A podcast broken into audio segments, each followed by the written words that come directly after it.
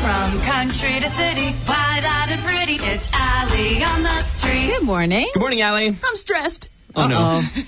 We're running out of time for Christmas shopping. Yeah. And there's a go to that I'm going to be very guilty of this year the regift. Oh no. Are you a big regifter? Not big, but I've really done a poor job shopping this year. Just kind of wander the mall and get stuff for myself.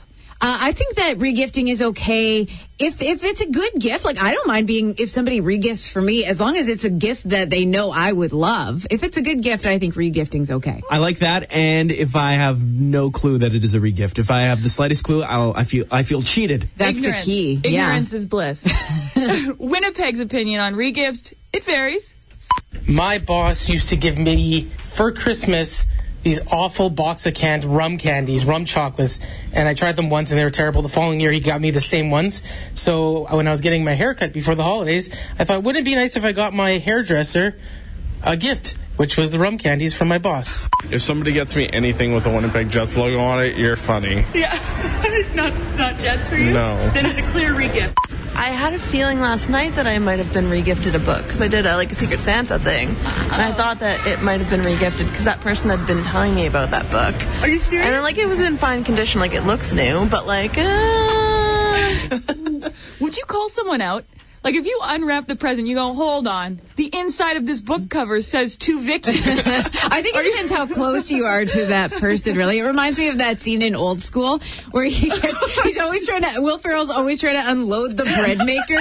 He gives it to the kid for his birthday. Hey, it's got three speeds. I remember I was 14. This was Christmas. Uh, we all got toothbrushes, electronic toothbrushes. gosh. they were thinking oh, about our don't regift that. No, no. Got a sweatshirt that I had tried on months earlier for my cousin that my parents were going to give to him for his birthday. Yeah. So I tried it on for him, and they're like, "Yeah, we're going to give it to cousin Spencer." And then I guess it didn't fit him or whatever. And then I get it for Christmas. See, I thought that was a ploy. Is they just wanted to get the sizing right, and they're like, "Oh, it's for your cousin." Oh no! I Try was it I was at the on." birthday party where I watched him like pull it out and go. Are you serious? Yeah. Oh, okay. bad, bad I've- parents. I've bad ruined- parents. I've ruined a regift very recently. Oh, no. So uh, boyfriend's in the bathroom. I'm like sitting on the couch, bored.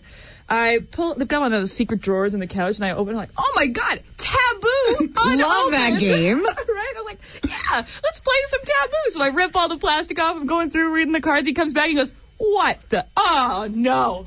Uh, that's for my secret Santa at work. Sabotage. And he was going to regift that. Oh, another Christmas ruined by Allie on the street.